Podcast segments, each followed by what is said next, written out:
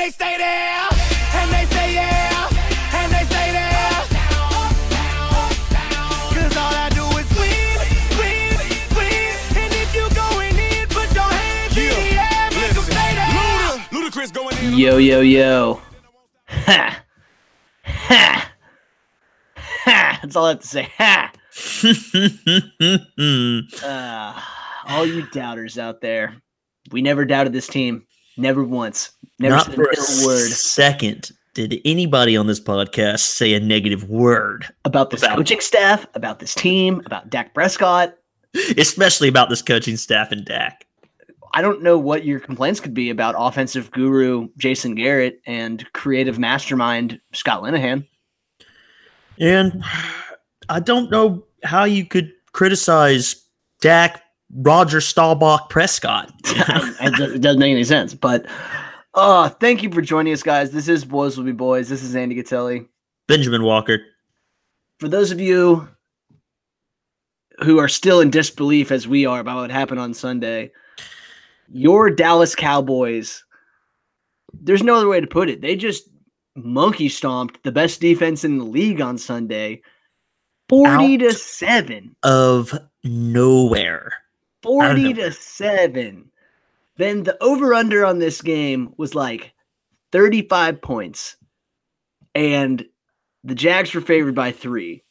The Jags were lucky to score 3 and we put up 35 by ourselves. We did. Um, I don't know where this offense has been all year, but it it decided that you know what, maybe we should kind of do what used to work and just go ahead and whip that out against this Jacksonville defense. And This was wild, man. Like, it took me it took me like the first like two touchdowns to really be like this is happening. Like I mean, this was not ever close, folks. We stomped Jacksonville into a pile of unrecognizable goo. Like they had to use dental records to realize that this was the Jacksonville Jaguars. And this is probably, I mean, Ben, you can give your your thoughts on this, but probably coming in like one of, if not the best defensive groups in the league.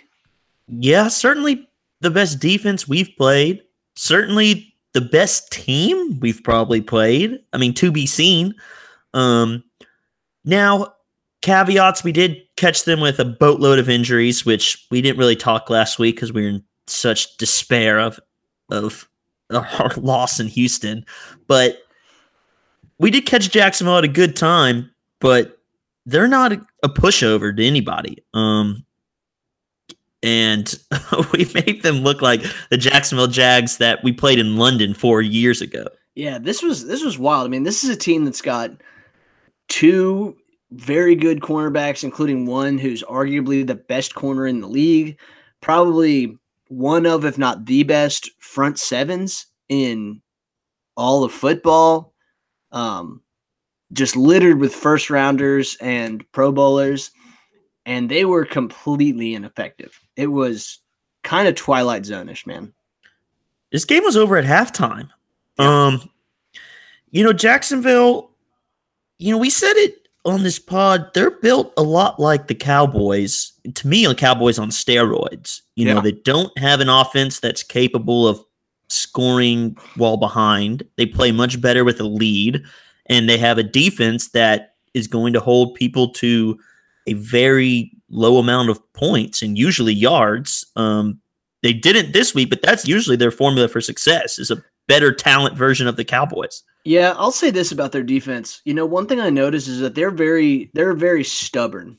Um, this is a team that they they have a lot of swagger. They talk a lot of shit, um, and most of the time their approach is like our eleven is better than your eleven. We're gonna come out in man defense. We're not worried about your guys. Our dudes can cover anybody, and that's how they approach the Cowboys. Uh, and the Cowboys started to beat them. Specifically, Cole Beasley had an absolute field day in the first half uh, against Patmon, and they just kind of refused to make an adjustment until halftime. They just insisted on playing man, despite it not working at all.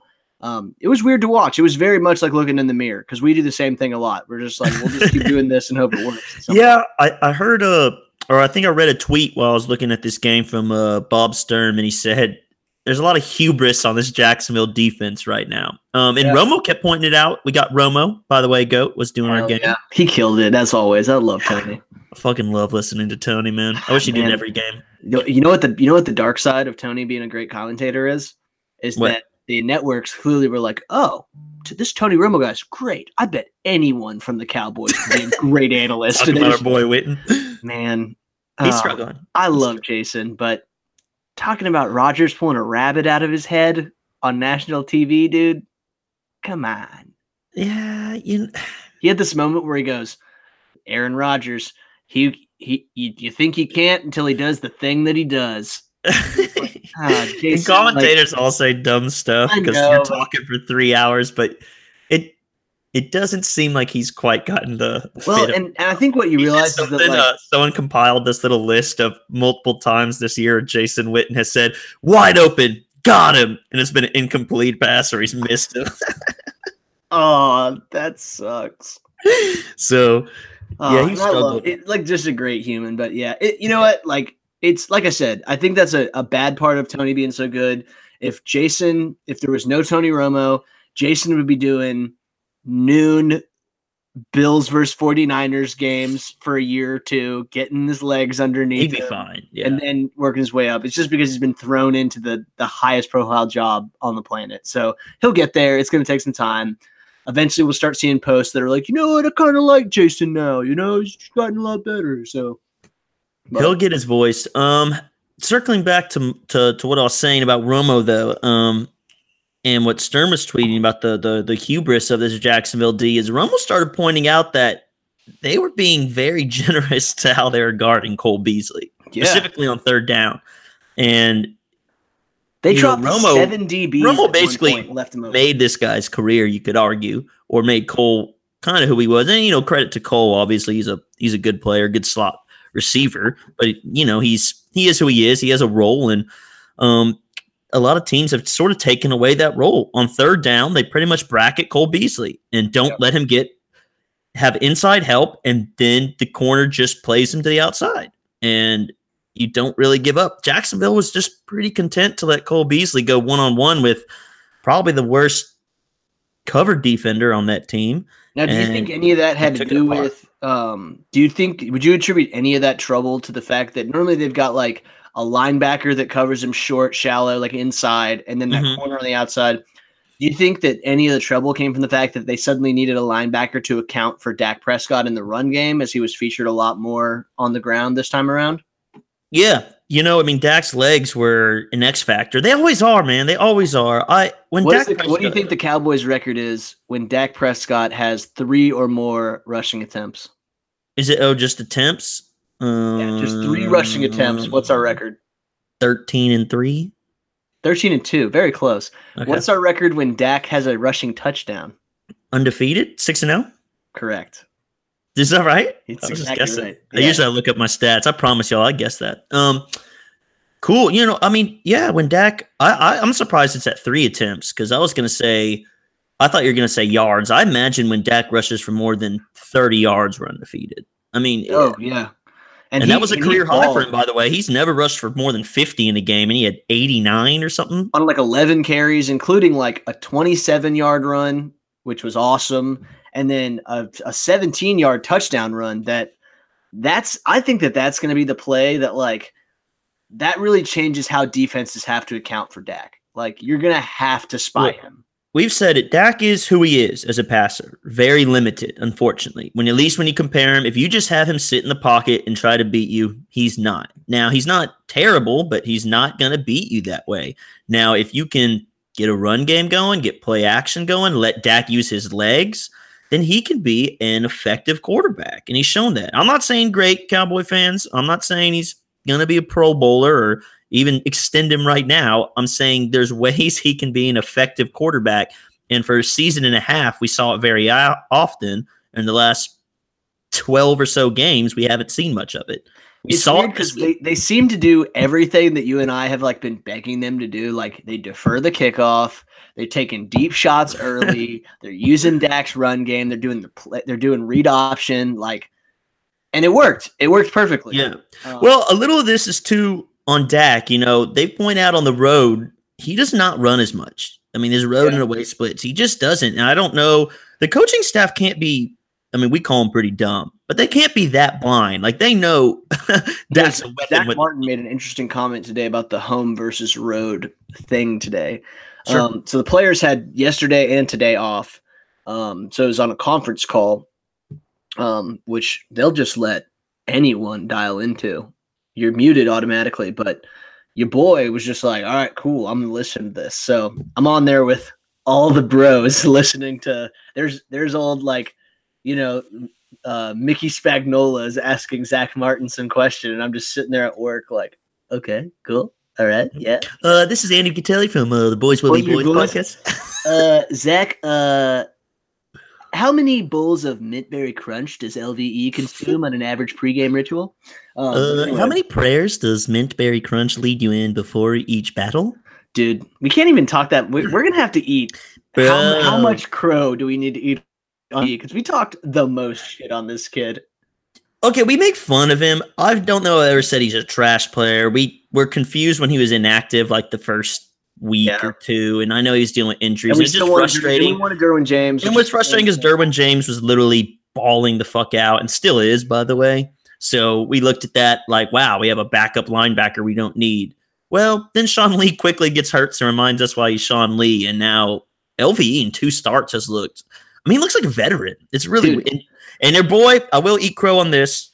I'm not on both players you've highlighted preseason, but I'll give you one. And man, Jaylon Smith. I told you, dog. Like he biggest freak, beast. dude. He is a freak, and he looks so healthy now. It's, I love that kid's energy, from man. last year. It's He's night and day fast too, man, and it looks like his speed's back. It looks like he's confident. Um, and he'll and when he hits guys, he's taking the ball, dude. Like he's he able to can pass the run. His big thing was he, you know, last year, and he got picked on in in the passing game covering running backs because he really couldn't get side to side and change direction. And you haven't seen any of that. I mean, he's flying right now. and, and the two of them together is such a great tandem because they kind of like like LVE seems a little bit more like the like He's like Sean Lee Jr. Man. he Yeah, just he's, he's got like all the cerebral approach to the game, and then Jaylon's just this athletic monster. So like they complement each other really well. Uh, Jaylon had a nasty strip um, for a fumble. and was then nice. LVE had a textbook pass defense. Like it looked like a cornerback covering this receiver. You know, Jason Garrett was asked, uh, I think it was Monday when he does his press conference. He was asked yesterday if Leighton has missed a tackle this year, and he did his robot laugh and was like, probably. I mean, I have to look, but probably. But he's been very good in that role. I'll say this: this is as good a place as any to. Uh, so a reporter asked uh, asked Leighton Vander Esch and Jaylon Smith about their growing chemistry, and uh, this was their response. Leighton said, "He calls me little bro, and he's pretty much my big brother. I'm le- I'm learning stuff every single day at practice and during the games."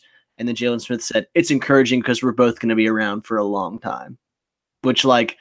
I can't imagine what it's like for Jaylon to say a sentence like that to a reporter after just like he spent year like a year of just like every single day having to answer questions like how's your leg? How's your leg? How's your leg? How's your leg? Can you run? Do you think you'll ever play football again? Do you think you'll ever play football again? And like now to be able to get in front of these guys and be like yeah i'm kicking ass and i'm gonna be around for a long time so get used to it. That must just be incredible. Yeah, I told you what was it uh after the win? Who did we play week two? Or not the Uh, Giant? Was it the Giants game or who who did we beat last? we beat the giants week two and then we played seattle and got Yeah. mashed and then we beat the who- lions The Lions. After the Lions game, I'm pretty sure it was the game. He went up to Jerry and told him he was back. Hell yeah, I, dude, I love him, and and I know you're not ready. I know you're not ready to buy in, but uh, little Randy Gregory sighting. I'm certainly not buying in, but it's good to see someone besides Tank get back there. Um, and David, David Irving, dude. Irving's back. And does anyone make more splash plays than David Irving? I don't know if he's a guy you can play all 50, 60, 70 snaps of a game for some reason, but he plays like 20 in every one of those. He There, there may not be a more like naturally talented athlete on this team. Like the first play from I was watching the All 22 today at lunch. the new Rolando McClain for us. Yeah, I mean, okay, so first play, he hasn't played football in a year. Like he has not, he didn't go to minicamp, he didn't go to OTAs. He literally has not played any football of any kind in a year. first play, he catches a double from the tackle and the guard. goes just shut one hand on each chest, pushes both of them back, and dives between them and takes the running back out in the backfield. I was just like, what is going on? He also came about a hand length away from blocking a Yeah. punt on that And- same series. and almost bla- and Bortles had to throw this that one away because he was about to get blasted by David Irving. So man, he's shaking the rust off still. I think. I think we're only going to see Irving get better. And now the the full hot boys are reunited, dude. The league should be scared. It's a nasty front seven. Um, you know, we Taco had a little good game. You said Randy had a good game. We'll get into it. We'll yeah, uh, we got to get to the game, man. We're just too excited about all these We're just guys. sitting here. I mean, we usually do this after, but you know, it was nice. And then, you know, we'll we'll do our Reddit comment. I know Andy has one or two um, loaded up from the fans. We'll do our preview of this week's Washington R words on the road. And I also have a, a segment I wanted to get to, Andy, called Is anyone in the NFC any good? Oh, I like that because that is a question I have as well. Okay. Okay. So yeah, let's let's just get right into the game, guys. So this was uh, a home game for Dallas. They've won all their home games and they've lost all their road games. So um, this one was played at AT and T Stadium. Jacksonville came in at three and two, like we said, the number one defense in the league. They had come, they were coming off of a pretty bad loss to Kansas City Chiefs, but I mean, you're playing Mahomes, you're probably going to lose unless you're Tom Brady. So it is what it is. And Bortles turned the ball over five times. In that Yeah, game. not great, not great. So, um, right off the bat, we knew this was a weird game because, first of all, me and Ben going into this, we're like kind of hoping the Jags win, like because we're like full abandoned ship mode last week. We're like in a Yeah, bad place yeah. spiritually, emotionally. Like, I was texting. I we have a group chat with all our friends from childhood, and I was literally texting like Jags Nation, like as half a joke, but like kind of serious. Well, you texted me on Sunday. You said game day, baby. Let's go Jags. So Yeah, I, dude, I was like in on it. I was like, man, I hope they mash us like they did in 2011 or whatever it was. it to took me honestly a while. Like I wasn't rooting against us, but I was also kind of like just ready for the shoe to drop. So it's like, okay, yeah, we're gonna come look good. Yeah. And then I was kind of pissed, like we're gonna win this. And then I was like, well, okay. hey, that was convincing enough, right, to get your hopes up. So, okay, so um, we did defer the kickoff, which you know we love. And Jaylon Smith actually came out and said this to the media. He was like, "Man, I think we should start every game on defense," which I 100% agree with. Um. So from scrimmage, uh, they run TJ Yeldon. They Yeldon's been in because their their uh, premier back Leonard Fournette has been out. Fournette a little salty after the game. Ben, I know you saw that. He was uh, Up in Cole put- Beasley's putting- mentions or something. Instagram comments on Zeke's page, being like, "Oh man, screw you and the cowgirls." And Zeke just gave him the the shush emoji, just the shh. Like I wonder if they're boys or if that's just are. for no, they're they're they're very close. Zeke Oh, actually really? like okay. Zeke went to uh on an on the Cowboys bye week. No, it was either the Cowboys bye week or did, are they a year removed from each other? Or like is Zeke one year Yeah, older? Yeah, Yeah, he okay. came out one year before Fournette. Okay, so on Zeke's bye week, his rookie year, he went to Baton Rouge and actually saw sat was on the sideline and Hey, bro, you the best running back in this class. they're Remember, like- I was the best running backs in last class. That's tight. Yeah, they're really they're really cool. So I think that was just playful banter, but like clearly Fournette, like I'm sure that's tough for him because he's he's the Zeke of that team. He's the whole offense, and he's not playing. Man, and you see what happens to them when they don't have him. A lot what we look like when we didn't have. Yeah, looks like the Chargers game last year, TBH. so, um, so yeah, TJ Yeldon was the pr- was the prime running back uh, this time around. So they run him out of shotgun for three yards. Leighton Vander Esch coming up making the tackle. Second and seven. Bortles scrambles to the right. Uh, he gets four yards before Jaylon Smith finds him. Um, then they on third and three. They try to do a little like short pass out to Dede Westbrook, who Ben, I you know I love Dede Westbrook. He had, he had some plays in this game. He's about the only offensive player for the dropped They this one. good.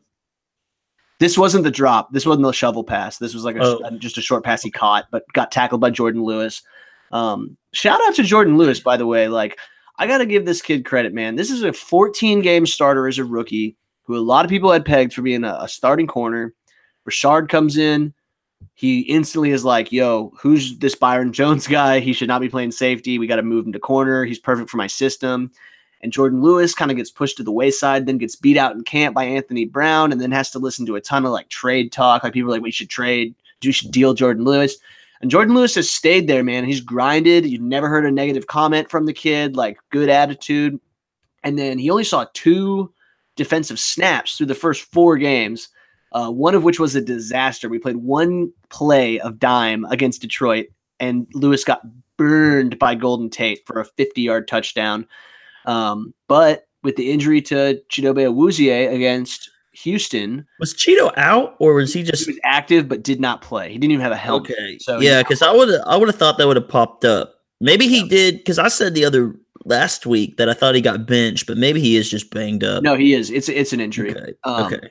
So he was questionable going into the Houston game, and then he aggravated it during the Houston game. So Lewis had to step up. He played 40% of snaps against Houston.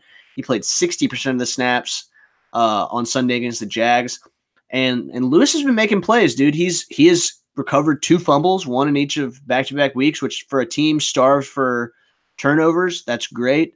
Um, but man, I, I just yeah, I just wanted to say like I, I man, I, I really applaud Jourdan Lewis because the tables really turned on him quick, and he could have had every reason to kind of like one out of there, throw a Well, little I mean, in that same note, you have to give Anthony Brown props, who had a great rookie year, was kind of poised to be the number two corner last year, one corner, you know, him and Scandrick, and then eventually got beat out by Cheeto and Jourdan and had to move to the slot.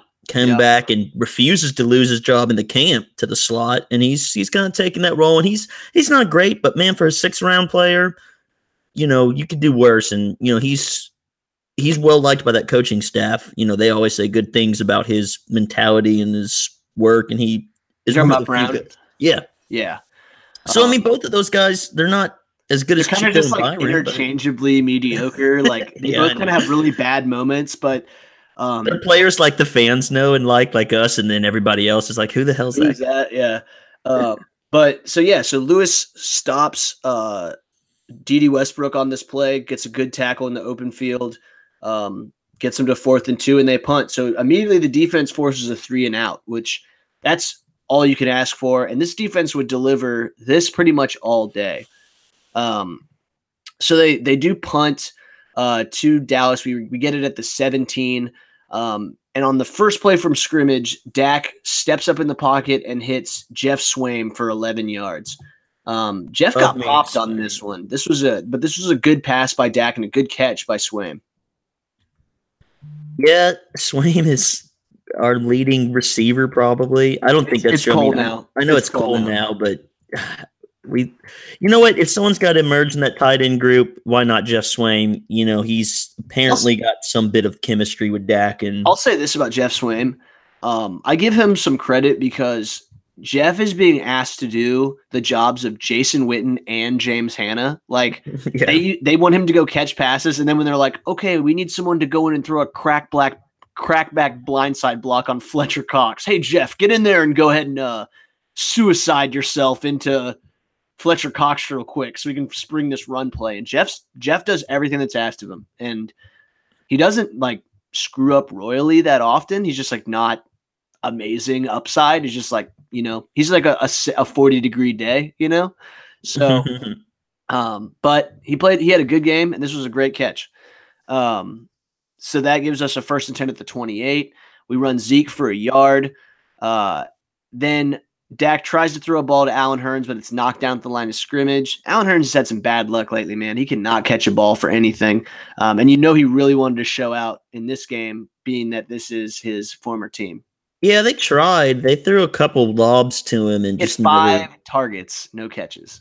Yeah, they tried to get in the ball in the end zone a few times with Jalen Ramsey covering him, which God do not like that matchup. Almost bit us in the ass, but yeah, you would have liked to see more. I I think by year's end he loses the number one role to Gallup, but it's a slow process. So Gallup's starting to show some flashes, and I like yeah. a lot. Speaking of on third and nine, which is basically a punt situation for Dallas because we never convert these, especially so far this season.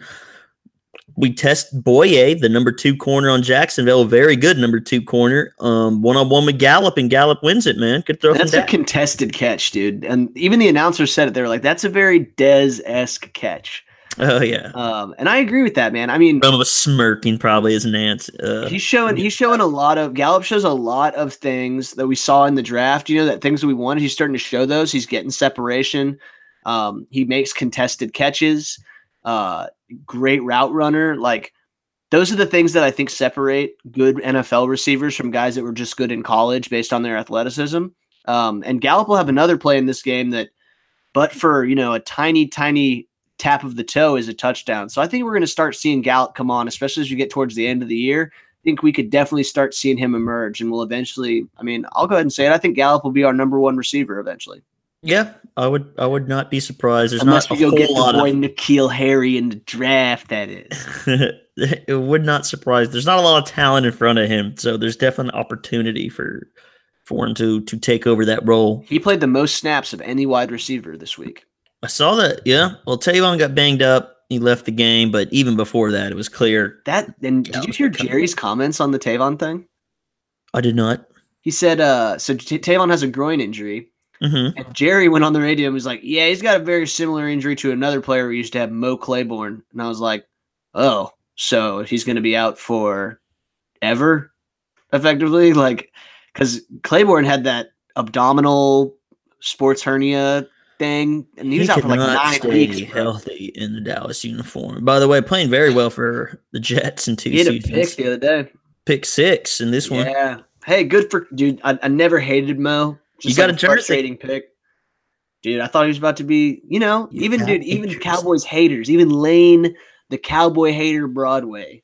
When do you remember like when we traded? He was up supposed to be our? Jalen Ramsey, bro. He just We- never we- really.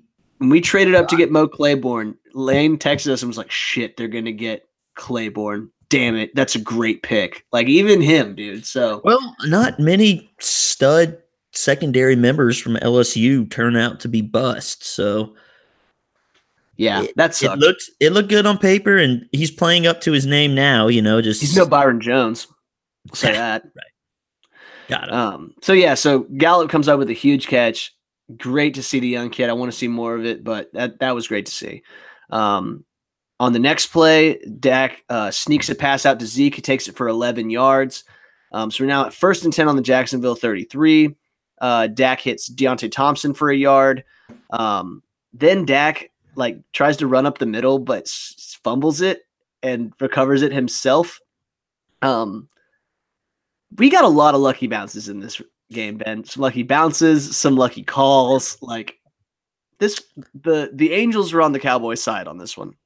Yeah, that was a very weird play, and he he he, he kind of just drops it right in front of him and just kind of picks it up, and no one's around, runs with it. You know, it's a very Romo s play. I said, Yeah, and I mean, I know that a lot of people were like, "Oh my God, Zeke was wide open," but like he dropped the ball. Like it's hard to pick it up and then get your eyes downfield. So, and given how the game turned out, it's all right. So, um, and then on third and eight, uh, Dak actually escapes really well on this play, um, but Calais Campbell gets to him. Guy led the league in sacks last year. He, he's going to get some pressure at some point. So, Dak goes down. That gives us fourth and nine from the 32. And out comes the man, the myth, the legend, Money Maher. Uh, solid from 50. Um, man, I'm not saying we don't miss Dan Bailey, but fuck Dan Bailey, Ben. I wouldn't take it that far because I still. no, we don't need his glass ass anymore. but Maher power from cheap is uh is a very good deal, and Dude, what's his range, man? Like, he hits a 55 yarder mm-hmm. later in this game. Looks like it was good from like 63. Yeah, I said it last week in Houston, and you know, I mean, it's a moot point. They should have gone for that fourth and one. Everyone knows it. But if you're really Jason and you're convinced you're not going to go for that fourth and one in overtime, I don't know that 57, I think it was, or 58 is out of his range, bro. Dog, that 55 yarder he hit like was like 30 feet up in the uprights. Like that had another 10 on it, in my opinion. Like he could have done the Graham Gano thing. Uh, looking very good. Hasn't missed a kick since that opening week, and you know we gave him a bunch of shit for that, but we were going to lose that game anyway. And it was what like hurricane weather out there on the Yeah, East so Maher's killing it. He's money. It's it's he's he's honestly kind of getting towards that Dan Bailey status where you're like automatic. The automatic. big thing is, can he make a big one when we need it, and the game winners when we need them? We haven't seen that yet, but for right now, yeah, in the first quarter, I'm not worried about Maher. True. So Cow- Cowboys would have liked to score a touchdown, but points are good 3 0. Um, so we kick back to Jacksonville. They go Yeldon uh, on the first play again. They get six yards. Um, and then they give it to Niles Paul, who I did not know still played, an old Nebraska running back. Were you Yeah, aware he's still in the league? I thought it was tight end. I can't remember what. Well, this is. is a running play from him. So um, he gets negative three yards. Taco Charlton just makes a great swim move on his blocker and swallows him up in the black backfield and injures Niles Paul. So Taco's hits are lethal, which I love. Um, so that puts up gives us third and seven. Um, Bortles tries to throw it to TJ Yeldon, who's covered by David Irving, um, and that puts him back out at fourth and seven, and they punt. Um, we get enough pressure on this punt that they actually kick it out of bounds. Um, David Irving. and so we get the ball on the Jacksonville 48 to start our second drive.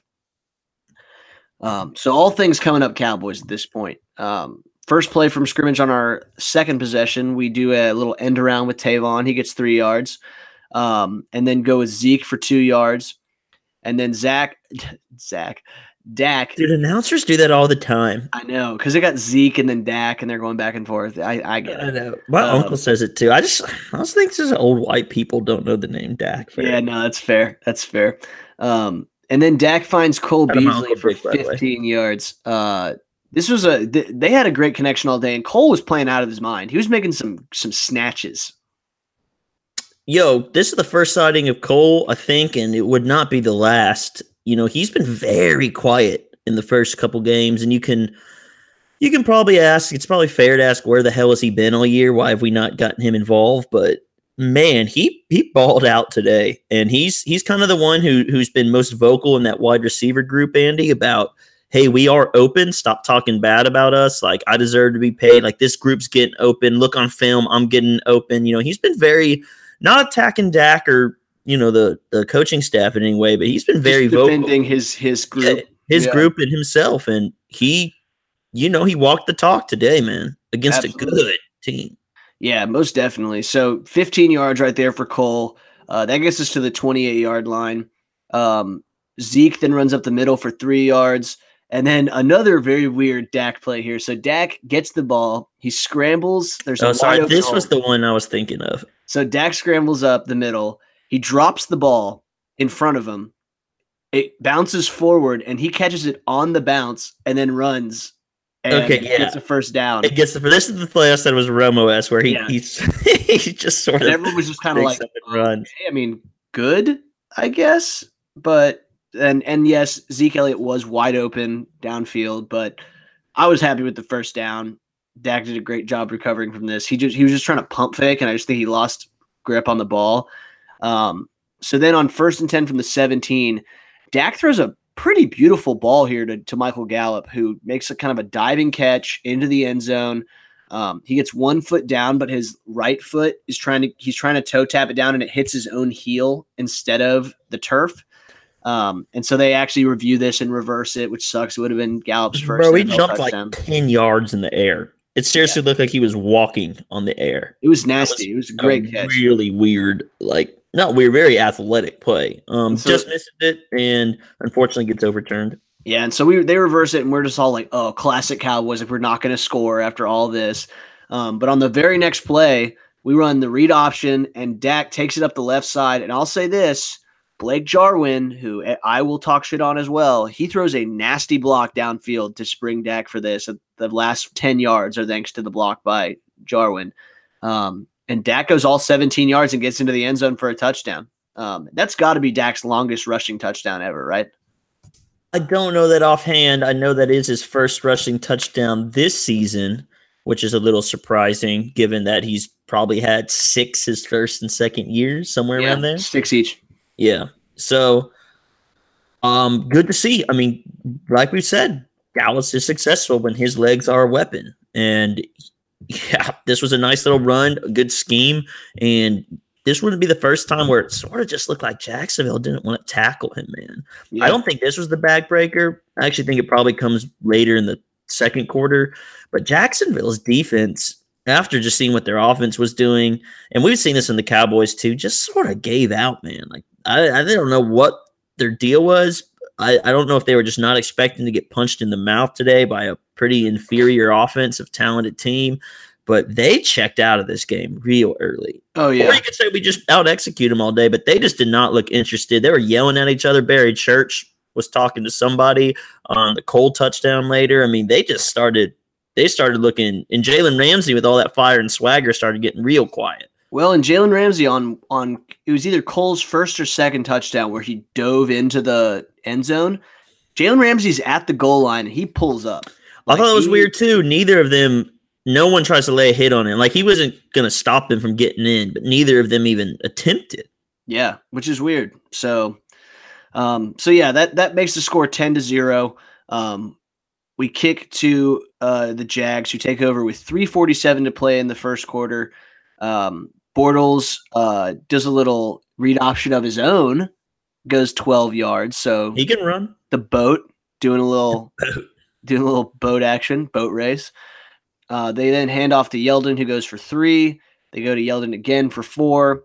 Uh, and then Bortles finds uh, Cole for 17 yards. This was a good pass. Uh, he just like kind of beat Anthony Brown, who was covering him, and like just was able to turn it upfield and get get downfield a little bit. Um, then they give it to Jamal Charles, who gets two yards before Jaylon Smith sticks him. Um, nice to see Jamal Charles in a uniform again. Yeah, he's had terrible injury history. He's on the wrong side of 30, which basically is a running back means you're entering retirement. And uh, you know, just got picked up off the street because this team's real beat up. Jacksonville's about their number one in Fournette, like you mentioned. Their number three, Corey Grant, who's kind of their I don't know. I always keep using Lance Dunbar, but that little scat back, you know, little receiving back kind of out of the backfield, tore or broke his foot last week and he's on IR. So they had to go sign Jamal Charles off the street just because they have literally nobody else to put next to Yeldon. And uh, anyway, you know, he, he wasn't much of a factor, but you're right. It's good to see him uh, still collecting checks out there. Yeah, most definitely. So they actually throw to Charles on second down. He gets five yards. Vander Esch stops him there. Um, and then on third and three at the Dallas 32, uh, they really got to get something going here. And Maliek Collins just puts on a nasty spin move on the right guard and gets inside and just eats Bortles alive. Eight yard loss on the sack. Um, good to see Maliek back in form, man. He was injured for a while and he looked great this game as well. The whole line just played out of their minds. Yeah, and they were moving too, or they weren't moving, but they were inside of our. uh At that point, what was it, Andy? Like our the 40 or Dal- something? Dallas 32. Yeah, So so that- they this, were this takes them out of field goal range effectively. right. Good play. They punt. Their punter did not have much of a day. Kind of shanks us. I mean, I know he's trying to pin us, but winds up getting the ball at the 16 where we take over. So yeah, we get the ball at the 16. We run Zeke for six yards uh, on second and four. We Dak scrambles for seven. Uh, then hand off to Zeke, who goes up the right side, cuts through a little gap, and takes it up the sideline for 20 yards. Um, then we try a, a deep shot to Allen Hurns, doesn't connect, uh, and then do a little bubble screen to Cole, which Patmon actually sniffs out, stops Cole there. Uh, but then we go right back to Cole on the next play on a comeback route, 21 yards on that one.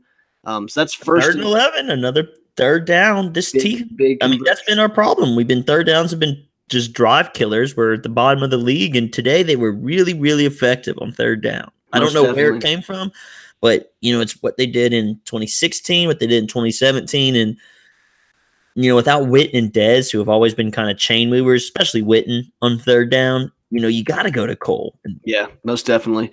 So we get first and 10 on the 31. We run Zeke up the middle. He gets stopped for no gain. Um, and then on second and 10, Rico. So yeah, we do throw a little uh, a little pass to Rico Gathers, who gets very athletic play actually. He turned it upfield. He can run, man. The dude can move. yeah, Rico siding, baby. So 14 yards on that one. Um, that gives us a first and 10 from the 17. And then uh, Dak pops it over to Beasley, who does the rest. Nice little move after the catch, gets in from 17 out, touchdown Dallas. So that makes the score 17 to nothing, which man, 17 points is what you might expect us to score in the whole game. And there's 928 to play in the second quarter at this point. Yeah, this is the one we said Cole comes up and they just decide not to tackle him at the goal line or at least put a hit on him. He whips out the sauce, baby, and his first touchdown of the year, I believe. Yeah, so that was that was excellent. Um, so Dallas kicks to the Jags. Uh, on the first play from scrimmage, Bortles is sacked um, by Crawford and Antwaun Woods.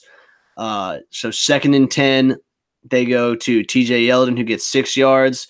And then on third and four, uh, Bortles is about to get eaten and tries to shovel pass it out to Dede Westbrook, who just like can't. It kind of goes off his hands, then off his helmet, and just falls to the ground. Um, and so the Jags, three plays, six yards, just cannot get anything going. This is some very Dallas esque play from them. Um, and they're forced to punt.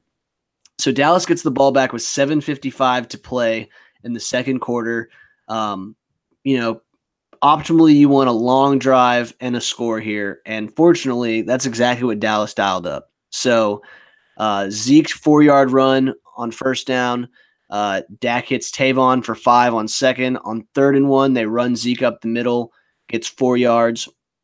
First and 10 from the Dallas 35. Little scrum with Jalen Ramsey on that one too. You see Yeah. them barking They were. They were getting, ran right over. chippy. right over Jalen in the middle, and then he kind of pushed him back after the whistle. Um, so first and 10 on the 35. Uh, Dak tries to go deep to Tavon. Um, there's a penalty on AJ Bouye for defensive holding. So we go first and 10 from the 40. Uh, Zeke gets five up the middle. Then Dak scrambles for four yards. So this brings up third and one. Dak tries to go deep to Blake Jarwin. That is incomplete. And so here's an interesting moment, Ben. A fourth and one where uh, last week, obviously, Jason took a lot of heat for his handling of fourth and one. Um, this time, fourth and one from the Dallas 49. Um, they decide uh, they are going to punt as usual, though he would go for it several other times in this game. Um, unfortunately, dude, the Jags just could not get it together this game. So they have too many men on the field during this punt, which uh, moves the ball five yards and therefore gives Dallas a first down. Um, first and 10 at the 46, Zeke gets stopped for negative two yards. But on second and 12, Dak scrambles for 10. Um, then they get have give Dak Dak calls zone number again, gets one yard. So this brings up fourth and one again at the Jacksonville 37. Uh, this time, Jason says, Hey, we got this. Why not? Why not, Jason? So Zeke gets two yards, easily converts. Uh, first and 10, they then run Dak again for two yards. That gets us to the two minute warning. Um, then Dak scrambles for three. Uh, and then on third and five from the Jacksonville 30, Dak hits Cole Beasley for 18 yards. He was just abusing Patmon at this point. Yeah, no help either. Like I said, I mean, they just never really attempted to adjust and take Cole away from from Dallas. And maybe other teams have been doing that. Maybe we just haven't been utilizing Cole. I, I don't have the answer to that, but Jacksonville certainly did not bracket Cole at any point in this game, at least in the first half. Yeah. So Jacksonville takes a timeout with 59 seconds to go. Cowboys have eaten the whole clock now. Um, first and 10 of the Jacksonville 12. Uh, Dak does a short pass right to Olawale, the uh, that's the fullback, I believe. Um, gets three yards. Jacksonville takes another timeout. Second and seven. Uh, Dak incomplete short to Allen Hurns. Um, and Calais Campbell was hurt on this play, actually. So that was probably not good news for Jacksonville. Uh, they take another timeout. And then on third and seven from the Jacksonville nine, uh, Dak hits Cole Beasley for another touchdown. So Cole gets two TDs in the first half. Uh, Maher kicks the extra point, and that puts the game at 24 to nothing. This was Uh, over. This yeah, is over. the game was already Jacksonville's over. not a team that scores over 24 very often, especially without Fournette and on the road. And they just look shell shocked, man. I mean, we've been on the other end of that. Sometimes in sports, you know, you you something unexpected happens and you just you don't have your mojo, Andy, the rest of the day. You can't you know, when when when this game was over, I mean, they they didn't really even show up. I mean, we'll go over the second quarter, but they, they make a brief little run, and then you know we we basically turn it on back when we need to. I don't even mean a run; they just finally score, and then had a chance to get momentum and don't. But yeah, man, I mean, this is about as perfect a first half as Dallas has played all season. Yeah, oh, most definitely. So we go into the half, twenty-four to nothing. Um, we got the ball to start the second half, though. Um, we would punt to start the second half, uh, but the defense would hold strong. We would force a punt from Jacksonville. Then Dallas would punt again. Um, it was the Jags' second possession of the second half where things started to get interesting. Um, so they got the ball on their own 18. Um, first play, they hit TJ Yeldon, who takes a pass up the middle for 20 yards. Um, then they try to go right to DJ, deep to DJ Chark, but he does not come up with it. Um, they do hit a pass to O'Shaughnessy on second and 10 for 17 yards. Uh, then Yeldon runs around the left side uh, for 15 yards, but they get an offensive hold on that one. Questionable offensive hold call, but we'll take it. No kidding. Uh, then first and 20 on the Jacksonville 45. Yeldon goes for five. Then Bortles goes incomplete to Moncrief. Then Bortles finds Cole for 15 yards. Uh, on first and 10 from the Dallas 35, um, they run Jamal Charles for one yard. And then on second and nine, this was just honestly a good pass and catch here. Dede Westbrook catches a, a ball and just slips beh- between two defenders and gets into the end zone. Yeah, Uh, the scheme had LVE basically on the slot, and I mean LVE is fast, but not as fast as Dede, who runs probably a four-four flat, and it may be the best throw of the day from Bortles. Um, you know, uh, teams are going to score. I mean, I, I had no problem with that one, and that was really about the only damage um, Dede did to us all day. It was the only damage the Jacksonville Jaguars would do, period. So they score seven points there. That is it. Um, uh, the following possession, the Cowboys would just go back to work. Uh, Elliott for two. Uh, Dak then escaped out of the pocket on second and For eight. a long run. 28 yards. This is awesome. Um, first and 10 on the Jacksonville 45. Tavon Austin goes for 11 yards. Uh, the Collins gets an illegal block above the waist. That, That- sucks. We, for the most part, we had very few penalties this game, and La'el had a tremendous game. This was probably La'el's best game all season. Yeah, it was. I mean, he handled the right side, but that guy, once a game, is going to do something boneheaded. Like this was just such unnecessary block. Like you know, Church wasn't even. I don't. I mean, he may have helped him make the tackle on this. Honestly, it may have been the reason Tavon gets um pulls his groin on this. You know, sucks to say, but you know, I mean, he had a good game. I just once a game, I always see Leo and I'm like, ah, Yeah. so unnecessary, man. So that brings up uh, first and nine at the Jacksonville 44. Uh, Zeke goes up the middle for three yards. Uh, then Dak hits Swaim for 10. So we now have first and 10 at the 31. Zeke goes for four yards. Uh, Dak tries to throw into Allen Hurns. Um, and then Dak is sacked uh, by Ngakoue. Uh, so that brings up fourth and seven. And Brett Maher hits a 46 yard field goal. Um, so that makes the score 27 to 7. Um, and you're kind of like, well, you know, they held him to a field goal and Jacksonville did score last time. Maybe they'll make a run here. Uh, so Dallas kicks off, and on the first play uh, from the Jacksonville 25, uh, Blake Bortles tries to throw to Dede Westbrook, throws into triple coverage. Uh, Byron Jones pops the ball up, and what do you know? Jeff Heath comes up with the ball off the the most bounce. heathest of interceptions. 49 yard return, though. Very nice return. Uh, gets tackled at the eight yard line. That should have been Byron's pick the whole way. Uh, and Byron just never catches the ball. Great Yeah. corner, but he does not take the ball away. Um, Um, they tried to run the same play they ran for that touchdown. I don't know if you know that, and they tried to run it the other way, and Dallas was like, "No." I mean, that's what good defenses do. They're like, "No, we we gave you that once. We're not gonna Yeah. fall for this again." And Bortles decided for whatever reason to throw that anyway, and there was not a chance that was going to be even incomplete. I mean, there was three white jerseys there. So Dallas gets the ball in the Jacksonville eight. Uh, we run Zeke with a little misdirection play. Does not work out. And Ngakoue gets into the backfield. And is a great player, man. That guy is good. Um, so he gets Zeke for a four yard loss. Uh, then Dak tries to throw to Allen Hurns in the back of the end zone, just a little too high. Um, on third and goal, we throw to Cole Beasley, but he gets pushed out of bounds at the Jacksonville four. And so now we're fourth and goal from the four.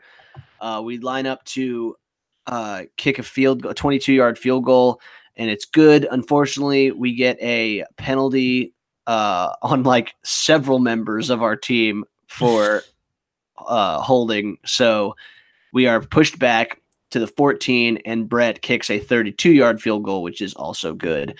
So it's now 30 to 7.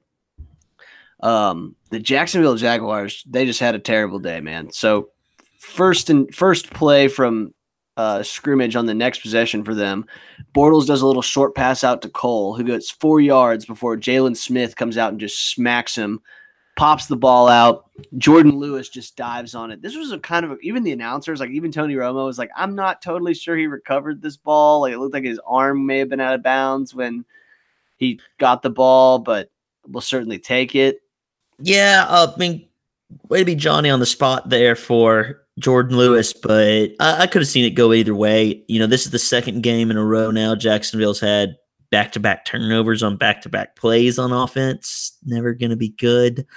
And um, I heard an interesting stat, Andy. So last year, Jacksonville had the number one turnover differential in the NFL. Yeah, Pretty good, right? and they were second in sacks too. Yeah, pretty good, right? That's gonna it's gonna lead you to a lot of wins. This year, they lead the NFL in giveaways. Oof. And because of that, I think our 30th or 29th in They're turnover. thirtieth in they're thirtieth in turnover differential, and they are twenty eighth in sacks.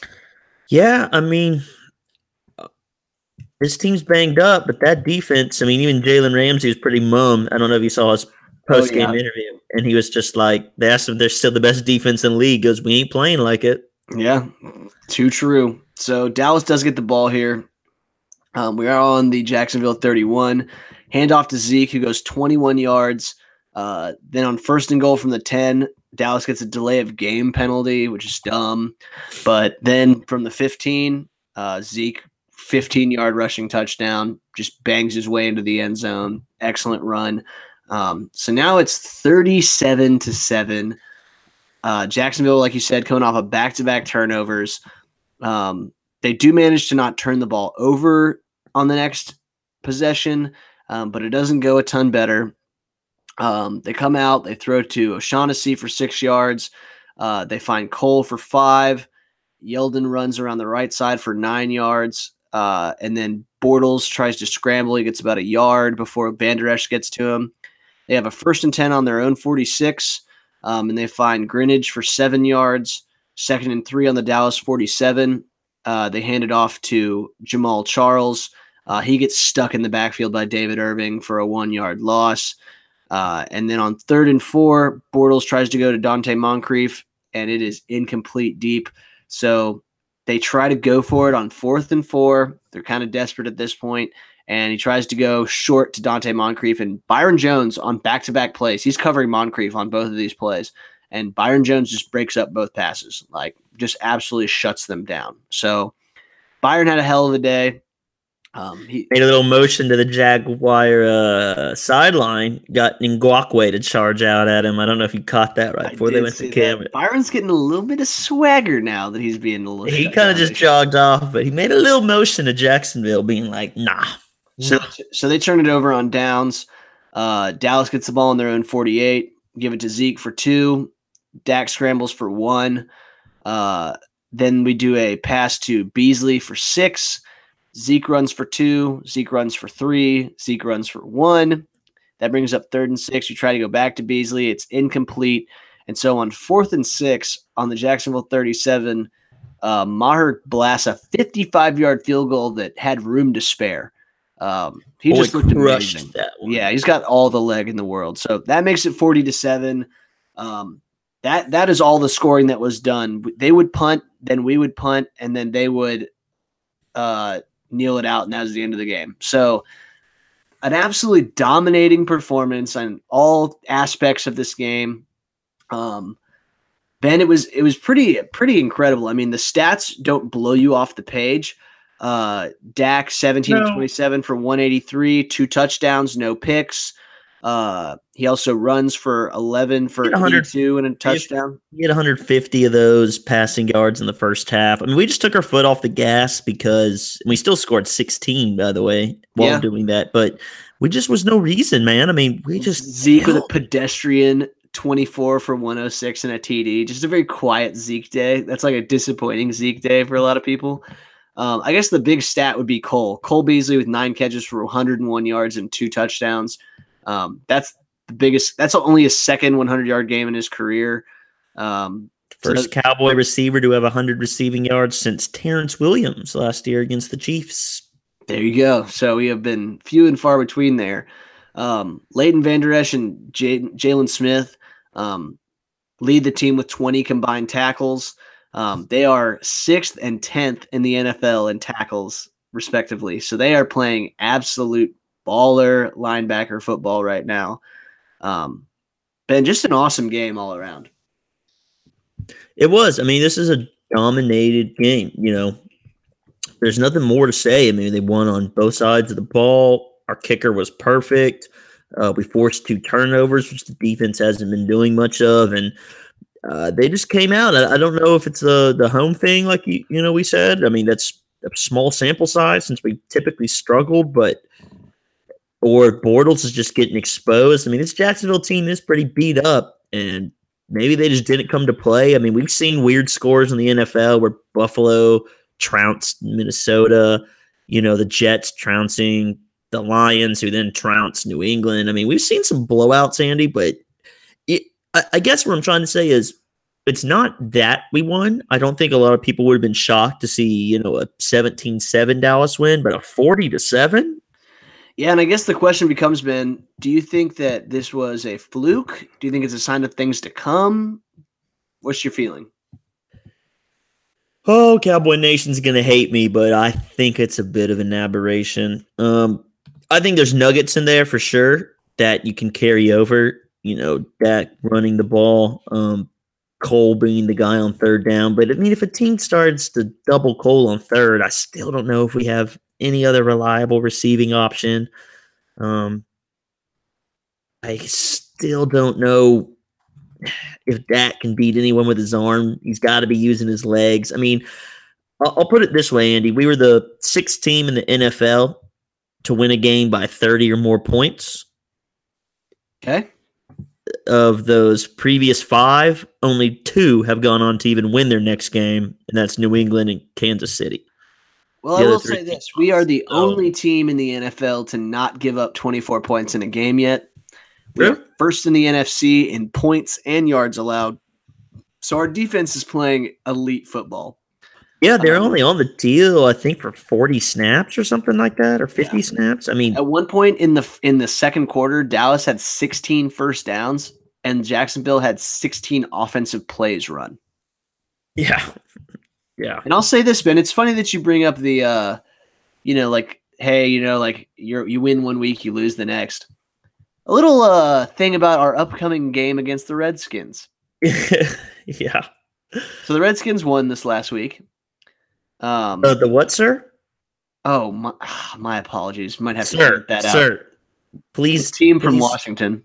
Uh, I just want to make this very clear. The co-host of the Boys Will Be Boys podcast do not use racial slurs. We do not endorse them. We do not condone them.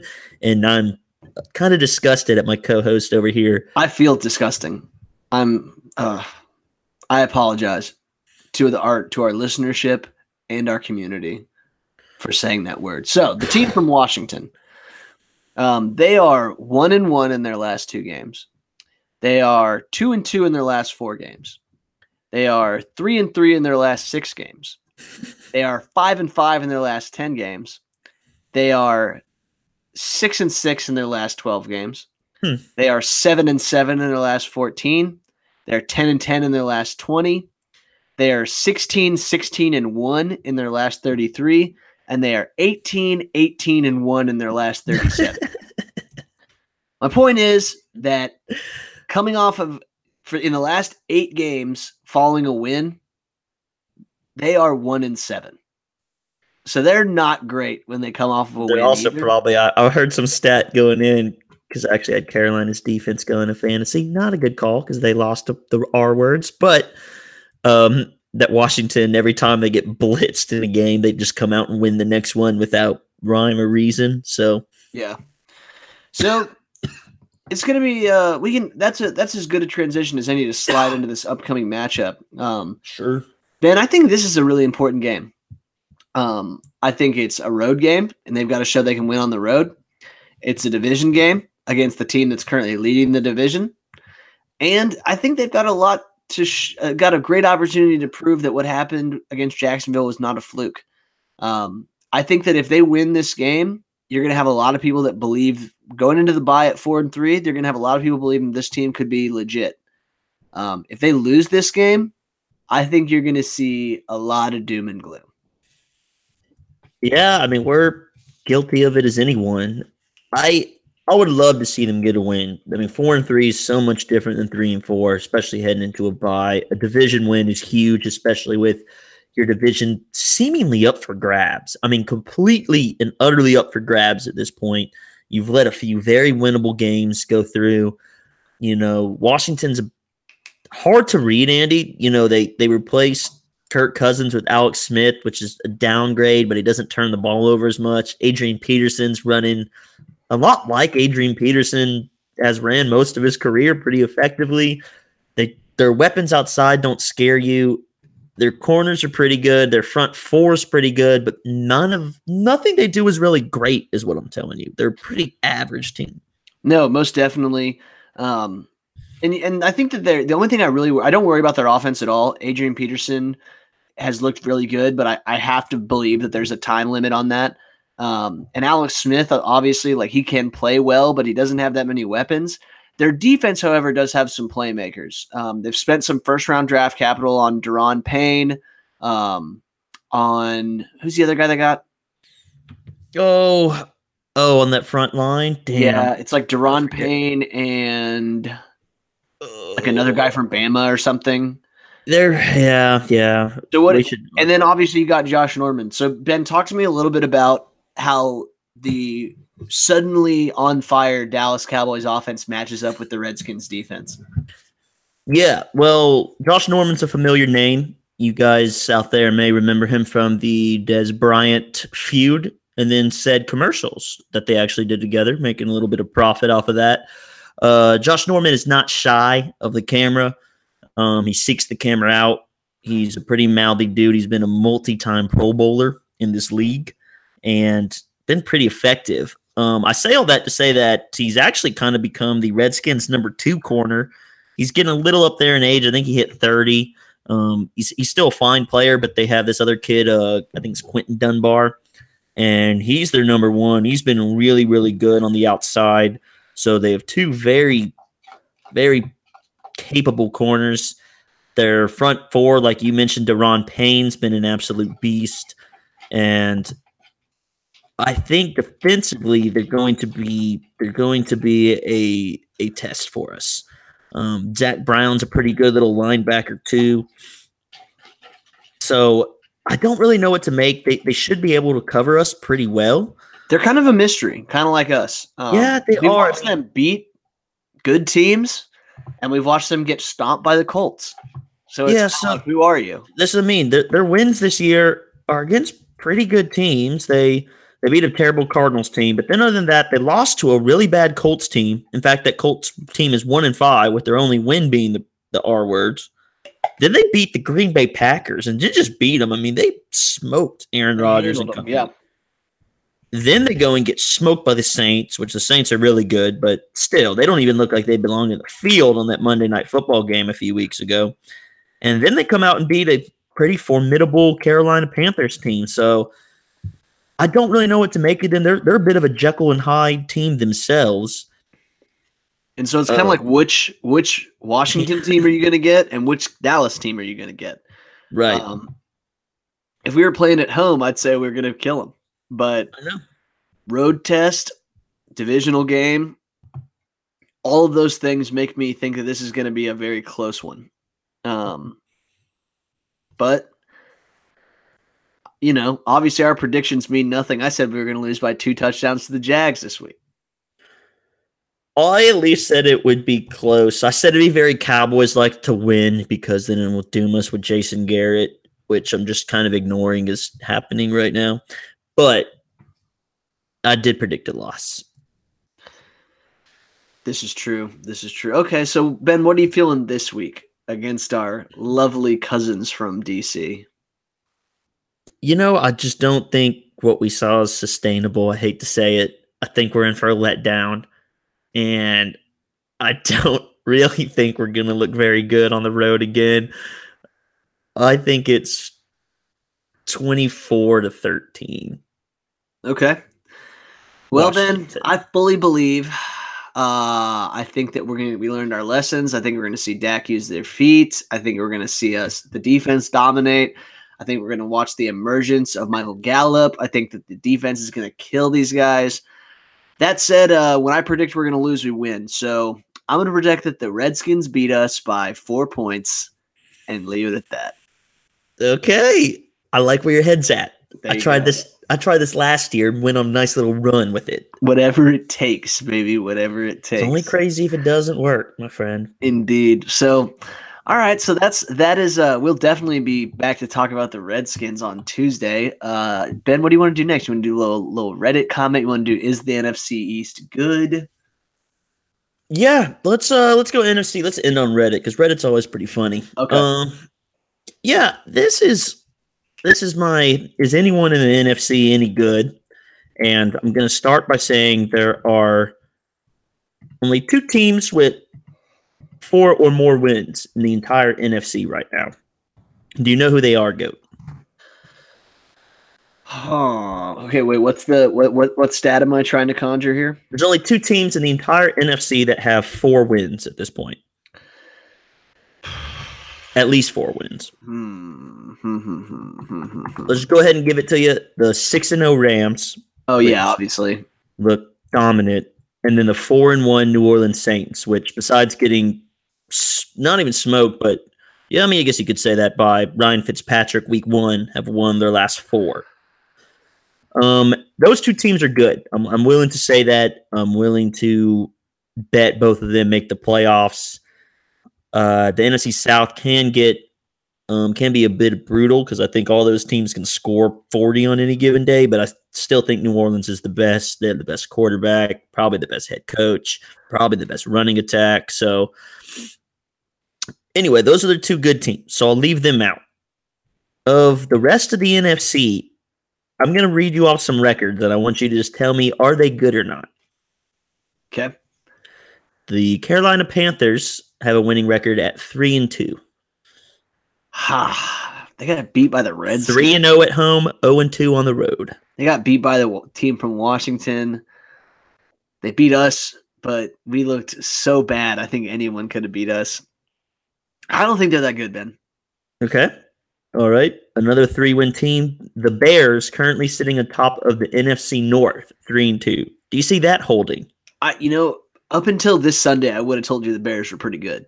Um, but they got kind of taken apart defensively by A Brock Osweiler Dolphins, Dolphins team. team. Um, and and trust me, Kenyan Drake tried to lose that game.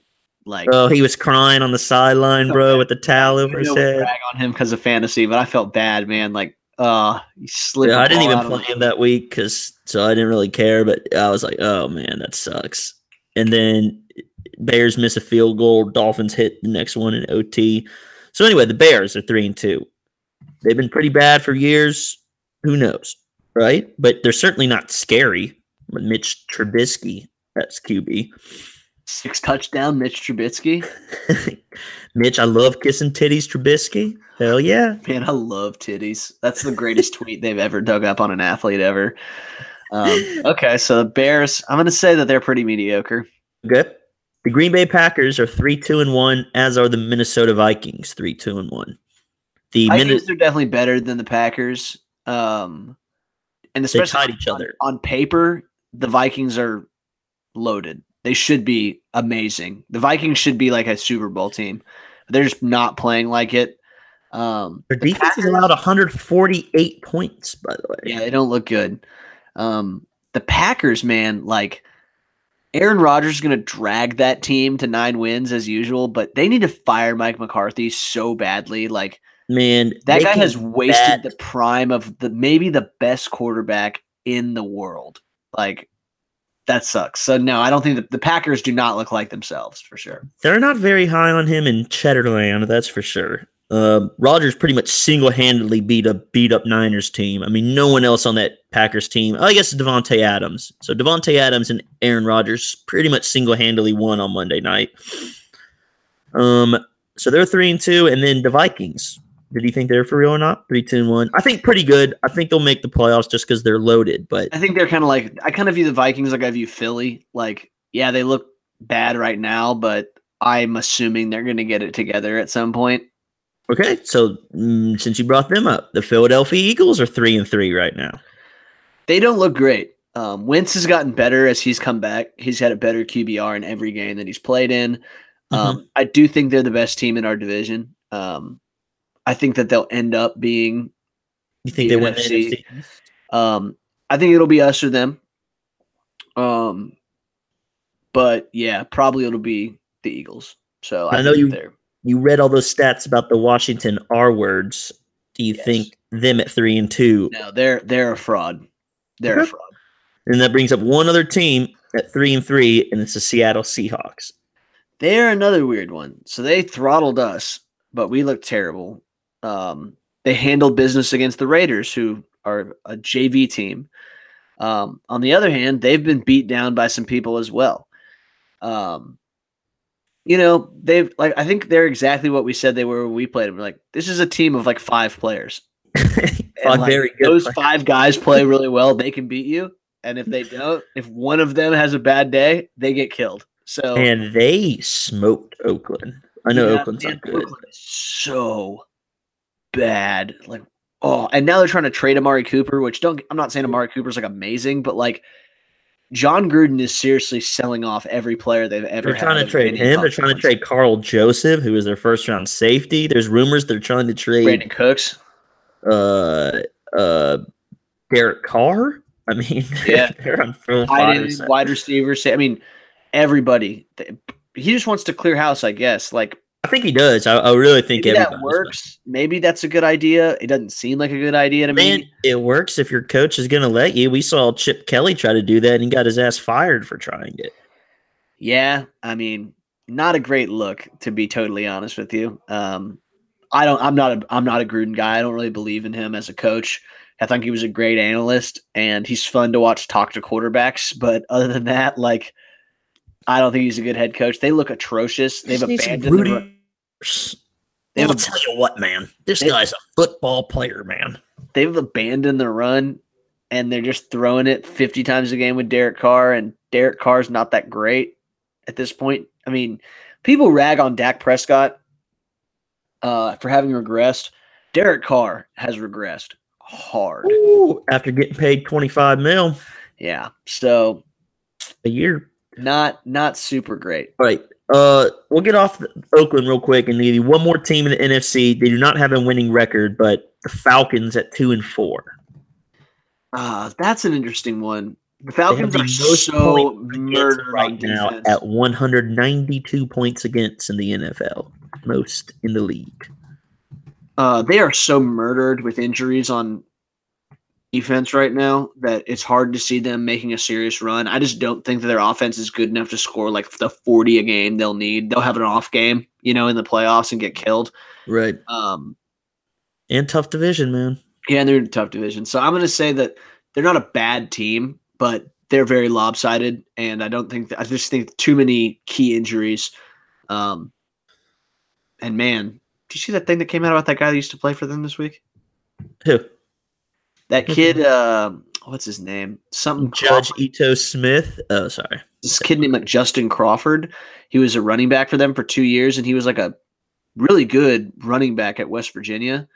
Um, got caught. Oh, he tried to rape someone. He like, dude, he his girlfriend walked in on him like having sex with a twelve year old. So yeah, bury him under the jail. Like find a jail, dig down, build another jail, put some worse guys in that one, have those guys kick that guy's ass, and then put him underneath that jail. It's pretty much the worst thing you can do as a human being. Yeah. I mean, now if he has any eligibility left, I'm sure Baylor will allow him in. But other than that, Heyo. and I'm not taking that one back. Baylor's terrible, and you deserve every bad thing that happens to your school. So Sick 'em. you know what? I feel bad because I do know like two of my favorite human beings in the world are Baylor people, and I know they listen to this podcast. So not you And, guys. and I'll say it for you. Fuck Baylor. Literally. Hey, Fuck that entire Bob and. Molly, y'all are too good for this earth, and society doesn't deserve you because you're such good human beings. But seriously, man, sick them. okay, so that's pretty much what I wanted to say. Is looking through that, there's two real teams in the NFC. I'm not counting any of these other teams out. Cowboys, Cowboys defense. Hell yeah, brother.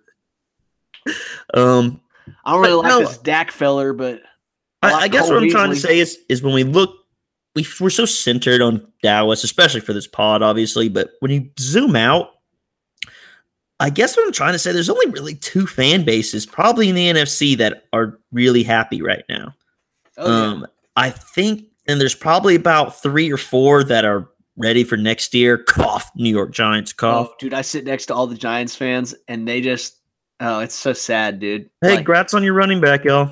yeah. walked- dude, one of my boys, he's like a really nice guy. He walked into the office on Monday or like last, it was Friday because they had just played Thursday night. And he walks in and he goes, Well, we're bad. And then just desk because he just knew I was going to talk the most shit. I was like, Ah, you took it from me. You took my power. Yeah, we're, they are bad, man. I can't believe a team that loaded. Well, I can because I've said it for years. Eli Manning's trash. He's the trashiest human that's ever won two Super Bowls. I don't care how nice he is. He's had two incredibly lucky games, and other than that, his entire career is mediocre. And If you look at the Hall of Fame. He's the definition of a mediocre quarterback, but his last name's Manning. So hey, If you look the up Hall of Fame. the de- if you look up in the dictionary the term washed, it is just 15 pages of high definition Eli Manning mouth breathe. Eli Manning face. Because Uh, that boy is washed. Absolutely. Absolutely. So I guess what I'm saying, yeah, um the NFC's wide open, man. It really is. And while we're hitting the panic button, and I certainly am not saying this Dallas team is not flawless. I don't think any team in the NFC is, maybe except for the Rams. And I still don't know how sold I am on Jared Goff yet. But the Rams are pretty damn good. The Saints, I think, will just get there because they're so loaded offensively, and Sean Payton's a damn good coach. Please come coach the Cowboys when Brees retires. Please, please, Hell please. yes. But everyone else, man, it's a toss up, and everyone's pretty flawed. And yes, Dallas looks really bad on some days and really good on some days, but there's no one you really point to outside of this team that doesn't. So maybe, I guess, is what I'm telling you. I'm not optimistic we're going to travel well, like Goat seems to think, but maybe. I mean, there's. We'll, we'll get to their schedule. I think next week would be probably an appropriate time, Andy, as we go, or maybe bye week when we do the bye week pod. Yeah. Um, we'll do remaining schedule talk and just kind of show you we have a pretty easy end. We have a real shit fest November, and it's going to be a rough stretch. it's gonna be a tough November. But if they get through that, December's December's pretty wide open. So, yeah. um, anywho, that's really all I wanted to touch on, Andy. I don't know if you have any final points for that. No, I mean, yeah, I think I think this is if there's a year to take advantage of other teams not being elite, this is it, especially in, inside of our own division. So I'm hopeful that we have seen this team turn a corner and can take advantage of the mediocrity around them because that would be excellent. Yes, sir. Uh, and so, Ben, I bring you to one of our favorite segments, Closing segment. the best of Reddit. Do-do-do-do-do. So I just got a, I just got a really good one for you this week. Um, Ah, I'm pumped. this is a thread. Obviously, been, everyone's been posting about like Leighton Vander Esch playing great, Jaylon Smith playing great. great. Um, and someone said, "Hey, like when Sean's healthy, what's the rotation going to be? Or like, do you bench LVE? Can you really do that with him playing at this level? Um, and I found probably the best comment about the situation. This is just level headed analysis from a great football mind. Um, Sean can fuck off, honestly. We don't need his Great gla- start, but Todd, we don't- we don't- great start. We don't need his glass ass anymore. I think we can all finally admit that he was never that good. you know, that's the way. Instead of like, man, a rookie and and uh, a rookie and, and, and Jaylon are coming around. No, just go ahead and trash your other player because no one can be good. definitely this guy was definitely the dude that like the second that Dak played well, he was just like, man, finally, fuck Tony Romo. How does it begin again? Sean can fuck off, honestly. It's not even like, man, it's too bad for Sean. It's no, it's fuck this guy, dude. it's like he's been waiting, like he's always hated Sean Lee, and he just like had to put up. And he's like, well, we just don't have any other Pro Bowl linebackers, but as soon as we get one other very good linebacker, I will hate Sean Lee. Like, oh my god, that, some of our fans suck, dude. Some of our fans suck. Why people hate us, man. Yeah, that's very true. It's very true. That's the only one I found this week. Did you happen to stumble across any? Uh, I did not. I did not. So I think that'll suffice for today's. Yeah, we fun. have run long, man. We're like we're pushing like an hour and a half I at know. this point. So I know. Oh. We'll get off. We'll let these people uh, go back to whatever they were doing before listening to us. So, uh, you know, probably, probably just not doing shit at work. For sure. Well, guys, we're just super stoked about the win. It was super fun to watch. Hopefully, they can go to Washington get another one this week. They but we won't. will but we will be back on Tuesday to either lament the soul crushing loss or celebrate a win. Probably that first one though. So uh, with that said, guys, thank you so much for listening. As always, please like and subscribe to the podcast and please rate and review us on iTunes. It means the world to us. In fact, rumor has it that if you leave a five star review on this podcast, the Cowboys will win three more games. And three people get cured from cancer every time. That's 100% true. Not approved by the FDA, but definitely a true statement. Um, so, yeah, guys, thank you so much for listening. Uh, as always, this has been Andy Gatelli, Benjamin T. Walker. and this has been Boys Will Be Boys. Take Sure. it easy. I can never give Peace. And every time I step up in the